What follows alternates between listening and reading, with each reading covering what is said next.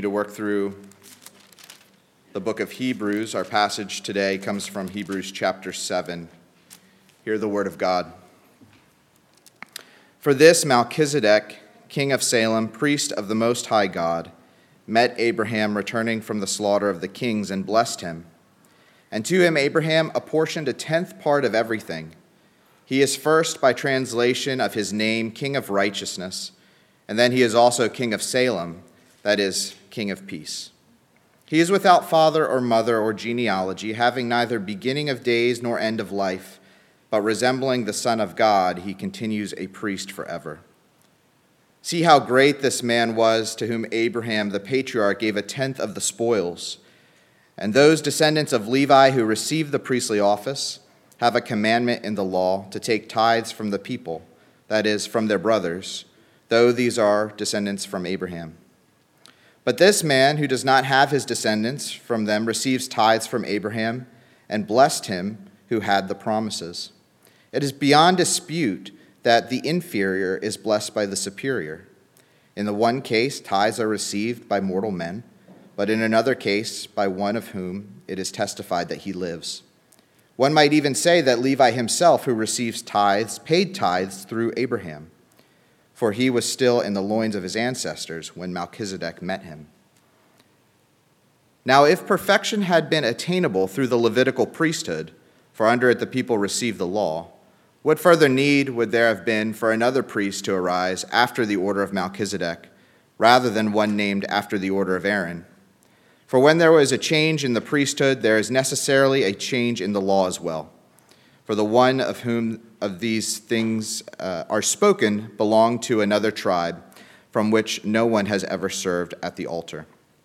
For it is evident that our Lord was descended from Judah and in connection with the tribe, Moses said nothing about priests. This becomes even more evident when another priest arises in the likeness of Melchizedek, who has become a priest not on the basis of a legal requirement concerning bodily descent, but by the power of an indestructible life. For it is witnessed of him, You are a priest forever, after the order of Melchizedek. For on the one hand, a former commandment is set aside because of its weakness and uselessness for the law made nothing perfect. But on the other hand, a better hope is introduced, through which we draw near to God. And it was not without an oath, for those who formerly became priests were made such without an oath. But this one was made a priest with an oath by the one who said to him, The Lord has sworn and will not change his mind. You are a priest forever. This makes Jesus the guarantor of a better covenant the former priests are many in number because they were prevented by death from continuing in office. But he holds his priesthood permanently because he continues forever.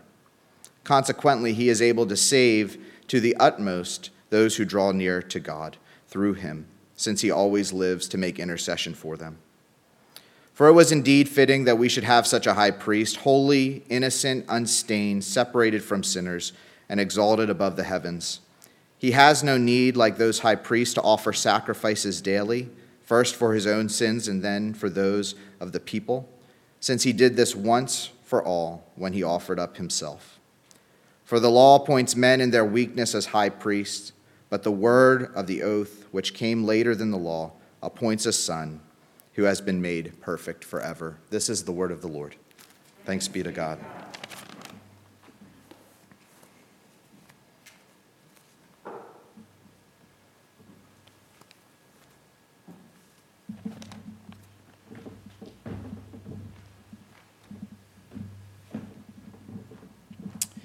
Thank you, Jeremy. Let's uh, ask God's help as we uh, think about this passage together. Let's pray. Father, thank you for the book of Hebrews, for what you've been teaching us from it over these past weeks. As we come to uh, what is a, quite a challenging passage, we pray for your help, not only to understand it, but then to appreciate what it is telling us, its encouragement to us, its application to our lives. Father, we recognize that for those of us here in the building and those who are watching at home.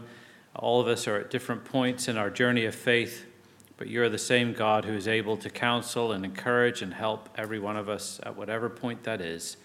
And so we pray confidently that you would do so now as we look at your word. We pray this in Jesus' name. Amen. Well, let's begin by acknowledging something right up front. You'd be forgiven for wondering to yourself after having listened to Jeremy read that passage to us from Hebrews 7, thinking to yourself, what on earth was all that about? Because this is one of those chapters that preachers, if they're topical preachers, never seem to quite get around to. And if they're expository preachers, preaching systematically through books of the Bible, as we do here, are tempted to skip over. And I have to confess, it was at times this week tempting to just jump over this chapter this week, working on the premise that many of you perhaps don't remember from week to week even what book of the Bible we're in, let alone if we've uh, covered chapter 7.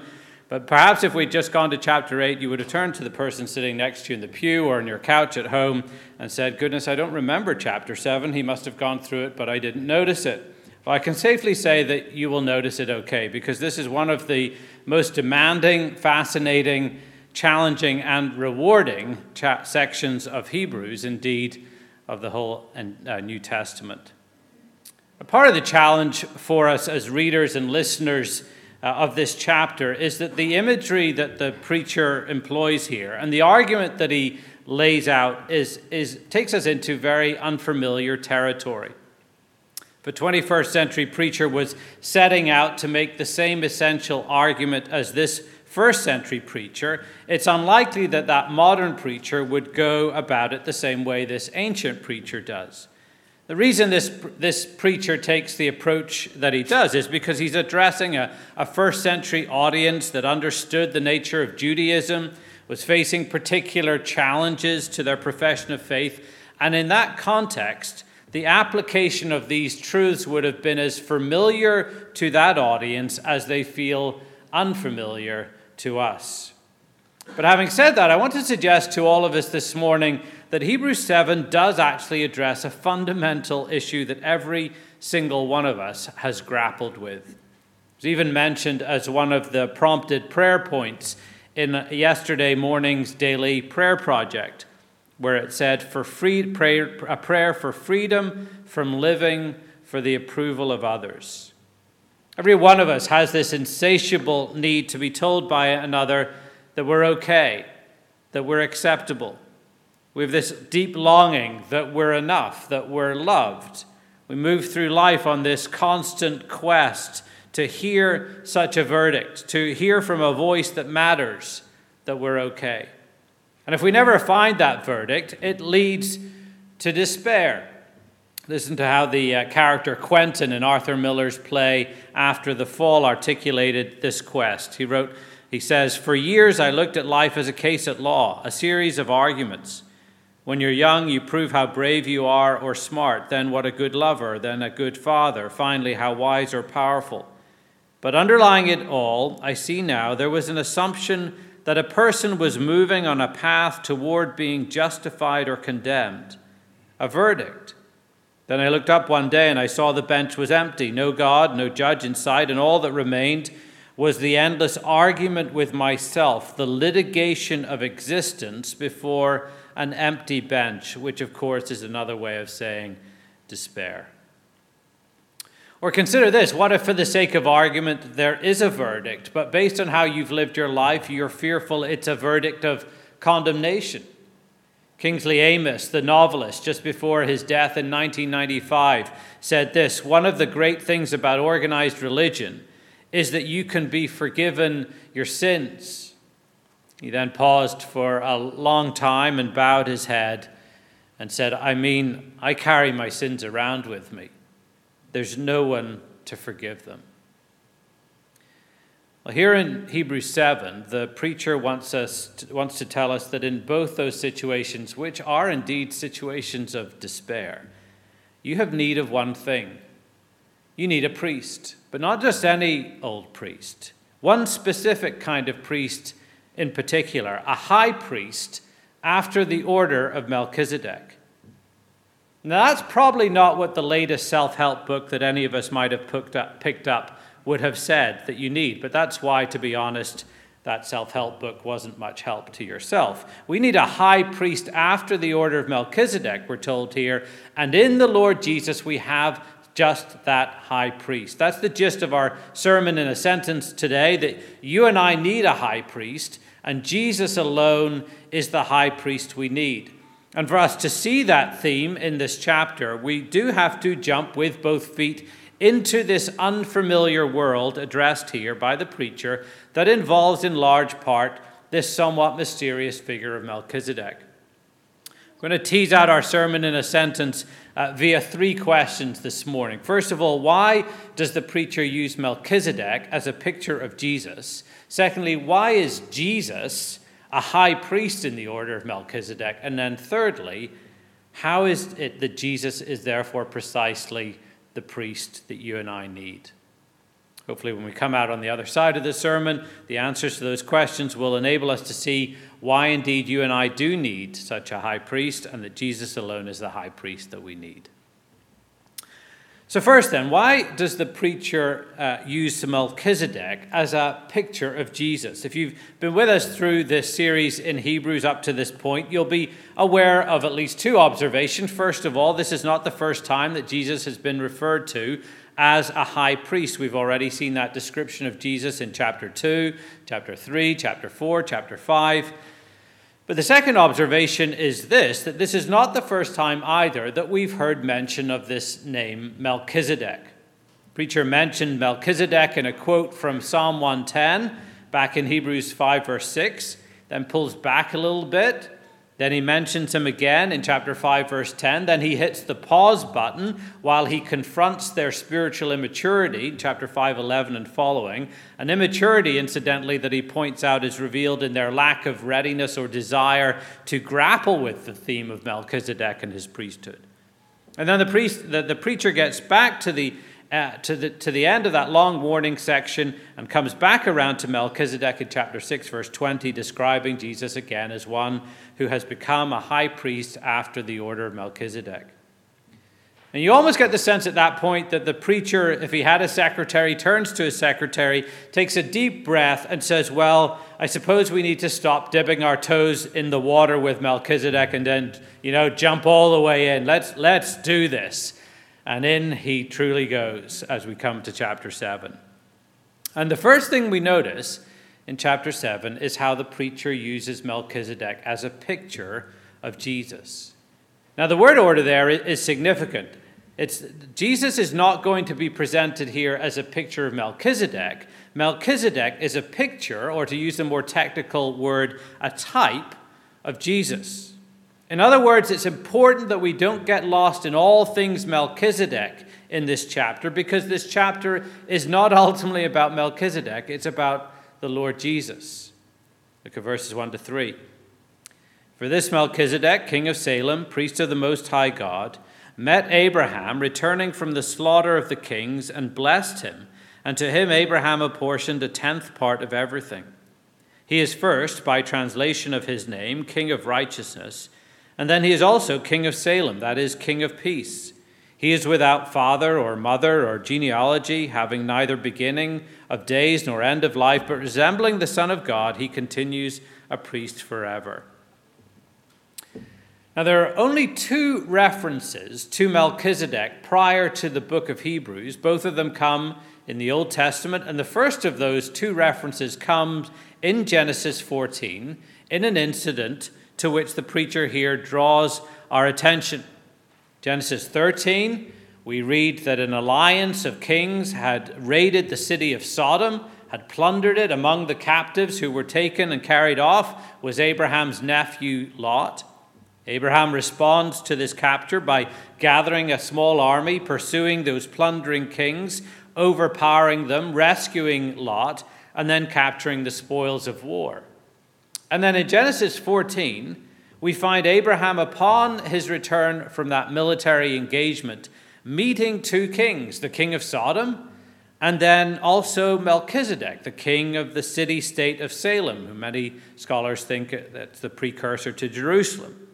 And it's to that meeting that the preacher here draws our attention in verses 1 to 3. The preacher tells us that this Melchizedek from Genesis 14 resembles the Son of God, that is Jesus, in three ways. First connection, the preacher points out, comes by way of his name. Melchizedek's a compound name from two Hebrew words, one for king, one for righteousness. And as such, he points forward to Jesus, who would come into this world, indeed, as the king of righteousness. Preacher then adds to that the significance of Melchizedek being described here as the king of Salem, that is, the king of peace, Salem being connected to the Hebrew word shalom, peace. That perhaps reminds some of us of the, the prophecy in the prophet Isaiah that the Messiah would come as the Prince of Peace. So, firstly, the preacher uses Melchizedek as a picture of Jesus because of the connection of the name. Secondly, there's the connection of his genealogy. We read here that Melchizedek was without father or mother or genealogy, having neither beginning of days or end of life. The preacher isn't suggesting here that Melchizedek was never physically born, that he didn't have a mom or a dad, that he didn't die, that he existed as some form of supernatural being. Rather, he's, he's using what was a common rabbinic literary tool of an argument from silence to make his point here. A couple of weeks ago, Jeremy and I were uh, participated in a preaching workshop run by the Simeon Trust one of the presenters mentioned how in one of the Sherlock Holmes mysteries, a short story called Silver Blaze, Holmes solves the mystery by way of the curious incident of the dog that didn't bark. It was by means of an unexpected silence, the absence of sound, the absence of a bark from a dog, that the mystery was solved.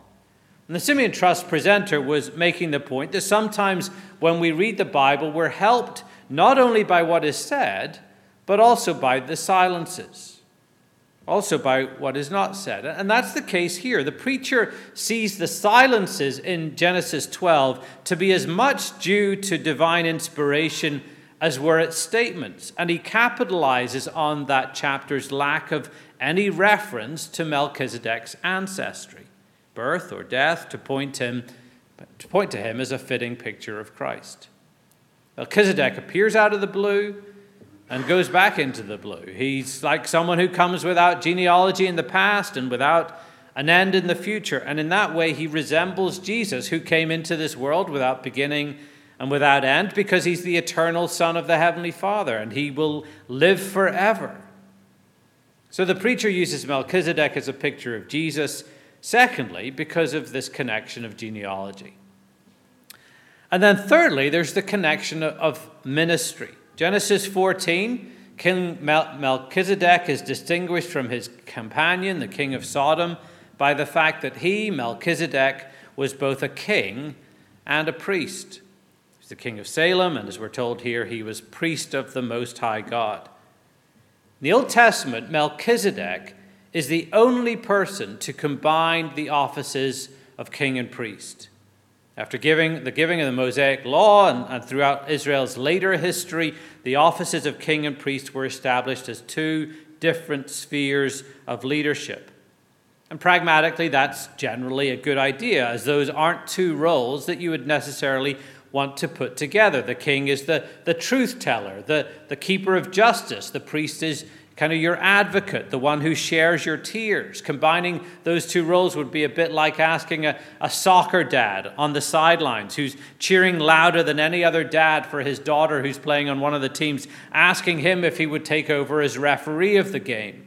That's not a great idea. Something of a conflict of interest, at least. But at least there was one place in the Old Testament where to combine such offices, office of king, office of priest, was apparently a good idea, and that was with Melchizedek. And it was a good idea because it pointed forward to an even better idea that the Son of God, Jesus himself, would also fulfill both offices. That, like Melchizedek, Jesus was a king and a priest. Now, the fact that Melchizedek was a priest as well as a king is actually the key to the, the preacher's argument through this chapter. Here was a man who wasn't in the line of promise, prom, prom, uh, presented in the early chapters of Genesis, through whom the promised deliverer, our rescuer, would come. That line up to this point had run from Adam through to Abraham. Actually, as an aside, that's a wonderful reminder that outside of this line of promise, there were indeed people who believed in the true and living God. Melchizedek was one of them. He wasn't in that line of promise, but he was also not outside the grace of God. He had come to believe. And his name suggests that he was a man of faith with a remarkable ministry. And it's in his encounter with Abraham that the remarkable nature of his ministry comes to the fore. Melchizedek receives a tithe from Abraham. It's the first mention in the Bible of the practice of tithing, of giving a tenth of what you earn to God. But why does Abraham give a tenth to Melchizedek? Well, it's because Melchizedek is here the representative of God. He's priest of the Most High God. And Abraham knows that his victory, his rescue of, of Lot, the plunder, everything that he had at that point had come from God. And the preacher then here in Hebrews 7 draws our attention in verses 4 to 10 to how the Levitical priests in the Old Testament, the priests prescribed by the Mosaic law, they also received tithes, in their cases from fellow Israelites. But he continues Melchizedek was a greater priest in that he received tithes from the ancestor of these Levitical priests, namely Abraham. In fact, he says, verse 9, he says, We might even say, you can almost imagine a little smile on his face and sparkle in his eyes. He says this We might even say that Levi himself, who received tithes, paid tithes through Abraham to Melchizedek that you know Levi's DNA, as it were, were was already present in Abraham when Abraham was paying tithes to Melchizedek. And we read in response to the giving of the tithes, the greater one, Melchizedek, blesses the lesser one, the great patriarch Abraham. So the question in this whole first part of chapter 7 is addressing not so much, well, who is this guy, Melchizedek? It's, it's showing to us how Melchizedek is a picture of Jesus because Jesus is the one we want to learn about here. Jesus is the one we want to understand better. The preacher says he's a picture of Jesus by way of his name, his genealogy, and his ministry. Well, that brings us to the second question then. Why is Jesus a high priest after the order of Melchizedek? The preacher leads us to the answer to that question by what he says in verse 11. Now, if perfection had been attainable through the Levitical priesthood, for under it the people received the law, what further need would there have been for another priest to arise after the order of Melchizedek, rather than one named after the order of Aaron? Here was the reality. The Old Testament priesthood, the Levitical priesthood, did not have the ability to bring what the preacher refers to here as perfection. We can think of that word perfection as really encompassing what we might also call salvation. That is, there was nothing in this priesthood, nothing in the law of Moses that could save you. It couldn't offer salvation, it couldn't give you forgiveness of sins, it couldn't reconcile you and me to the God of this universe, couldn't, couldn't provide everlasting hope and joy and peace. And the preacher then proceeds to explain why a new type of priest was needed by pointing to what was lacking in the old Levitical priesthood. First reason for a, uh, the need for a different kind of priesthood to achieve salvation, he says, was that the Levitical priests lacked in qualifications. Verse 16, the preacher explains that the Old Testament priest's qualification was, quote, on the basis of a legal requirement concerning bodily descent. In other words, their qualification for the priesthood was that their father was a priest and his father was a priest, and his father was a priest, and so on and so on. Simply a matter of legal descent, something formal and external, which therefore did not carry with it the spiritual power to say to people, Your sins are forgiven. These priests simply inherited the family business, as it were, and therefore they lacked the inner qualification that Jesus has. Namely, verse 16, Jesus became a priest not by bodily descent but by the power of an indestructible life. Well, the preacher isn't saying here that Jesus never died. There's repeated reference in Hebrews to Jesus' death on the cross. No, he means that Jesus died a death that, that was unable to hold him, unable to keep him. It was a death followed by a resurrection, which has given Jesus an indestructible life. I mean, that's the question asked of every Marvel comic, Marvel movie superhero, isn't it? Is, is this hero indestructible or not? The writer here is saying, here's the true hero of all heroes. Jesus possesses the power of an indestructible life, having risen from the dead to live forever. That as a result of his resurrection, Jesus has qualified to be our great high priest forever because he lives forever to act on behalf of his people. Well, then the second reason for the need for a different kind of priesthood was that the Levitical priest's lack of, of personal appointment. Again, the, the Levitical priest appointment came by inheritance. If your dad got the job, you would get the job. But Jesus, being in the line, as the preacher says here, not of Levi, but of Judah, could not be appointed to the priesthood by inheritance. And indeed, he wasn't. He was appointed by an oath from our Heavenly Father. That's spelled out for the, for the preacher in the second half of second of the Old Testament passages that refer to Melchizedek. That's Psalm 110. So we have Genesis 14, we have Psalm 110.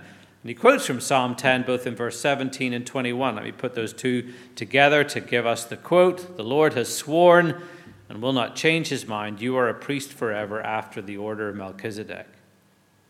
Here's a second oath to add to the one that we saw last week in Hebrews 6.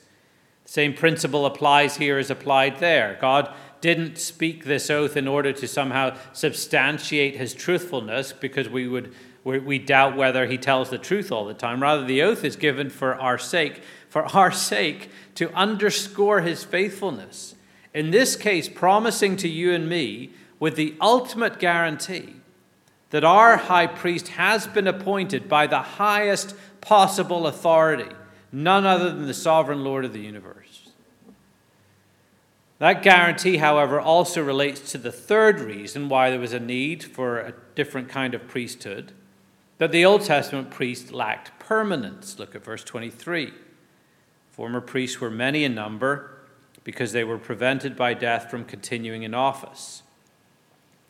First century Jewish historian Josephus estimated that there were some 83 high priests from, that served from Aaron, the first high priest, all the way through the destruction of the Second Temple in AD 70. Others have estimated it would have been much more, some even saying perhaps over 300. The reason for so many, the preacher's pointing out here, is that each of the high priests died.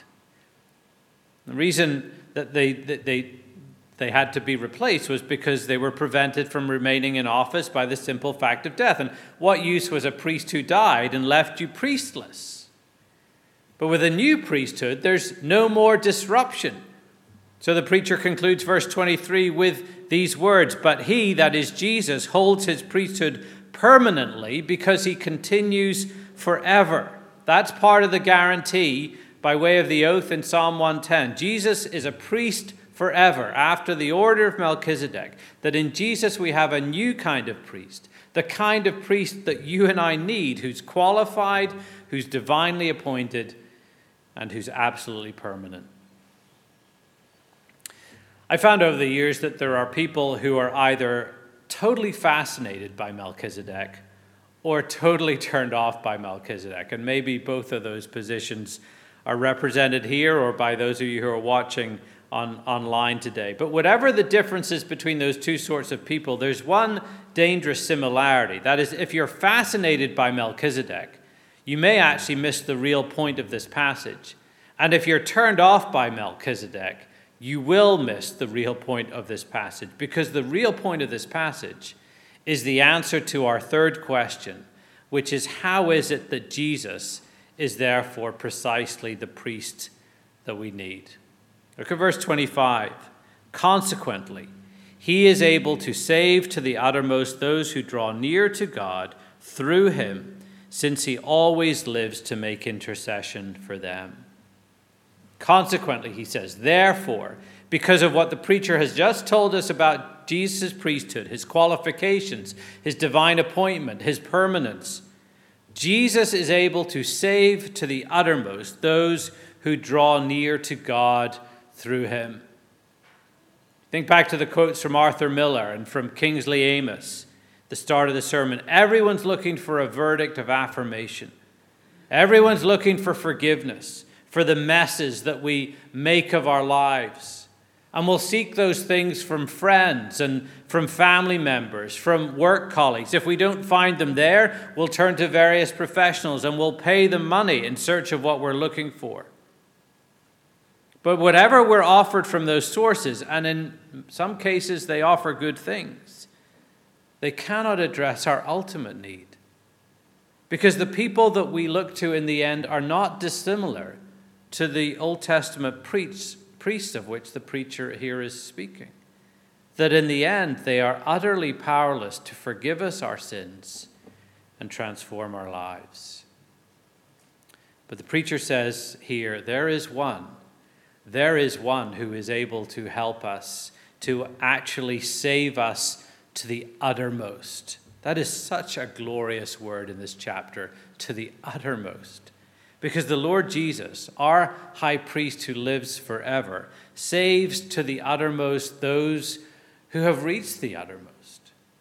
That may be the uttermost in terms of how far we've drifted from God, or, or how bad our rebellion from God has been, or the uttermost because of the shame and the guilt we feel due to past sin, or just because of the chaos and the confusion, the despair, the darkness that we find ourselves in, maybe even today. And the reason that Jesus can save to the uttermost, those who have reached the uttermost, is because he's been to every one of those locations. And indeed, as he went to the cross as the once and for all sacrifice for our sin, he entered a deeper darkness than any of us have ever been plunged into. But now, because he's risen from the dead, Jesus lives with the power of an indestructible life at the right hand of the Father, and because of that, we see here, he is able to save you to the uttermost if you will draw near to God through him as he now lives forever to make intercession for you. Do you know how that intercession goes? Some of us have the idea that the conversation between the Father and the Son goes something like this. Well, yes, Father, it's Andrew Smith again. Yeah, I know I've been coming to you a lot about him recently. Yeah, he's, he's been going through a bit of a, a bit of a time, but, but if you can just forgive him one more time, just forgive him one more time, I, I'm sure he's going to get his act together after this. It's not how the conversation goes. Here's how it goes. Yes, Father, it's, it's Andrew Smith again. And yes, it's, it's that besetting sin that he struggles with. But 2,000 years ago, I, I paid the penalty for him sinning today. That when I died on the cross, I bore the judgment for that sin. And if you're a just God, Father, and I know that you are, you don't demand two payments for the one sin, you demand one payment. And I've made that payment. So I'm not asking for mercy, Father, I'm asking for justice. His sin has been paid, for, so that the just thing for you to do is to forgive him. And of course, the Father does. And as a result, this high priest, the Lord Jesus, is able to come to me and bring eternal blessing to me as he can do for you, just as Melchizedek brought blessing to Abraham. I thank God for this preacher, preacher of the book of Hebrews. I thank God that as he meditated on Genesis 14 and Psalm 110, he perhaps saw something that no other New Testament writer ever seemed to have thought about, because no one else mentions this that we have a high priest after the order of Melchizedek, and that no matter who we are or how far we have sunk, Jesus, our high priest, is able to save us to the uttermost. You and I need a high priest, and Jesus alone is the high priest that we need. Let's pray. Lord Jesus, we praise and thank you.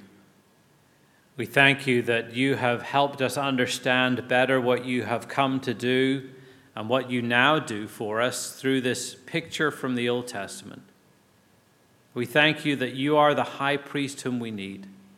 We thank you that you have done absolutely everything necessary for our salvation through your death on the cross, and that by being raised from the dead, you not only were uh, declared by the Father to be the Son of God, but also appointed to be our high priest, the one to whom we come, the one who we know is our mediator and intercessor, our advocate 24 hours a day, seven days a week. We praise you and thank you for, for that role that you have taken on on our behalf. We pray this in your name. Amen.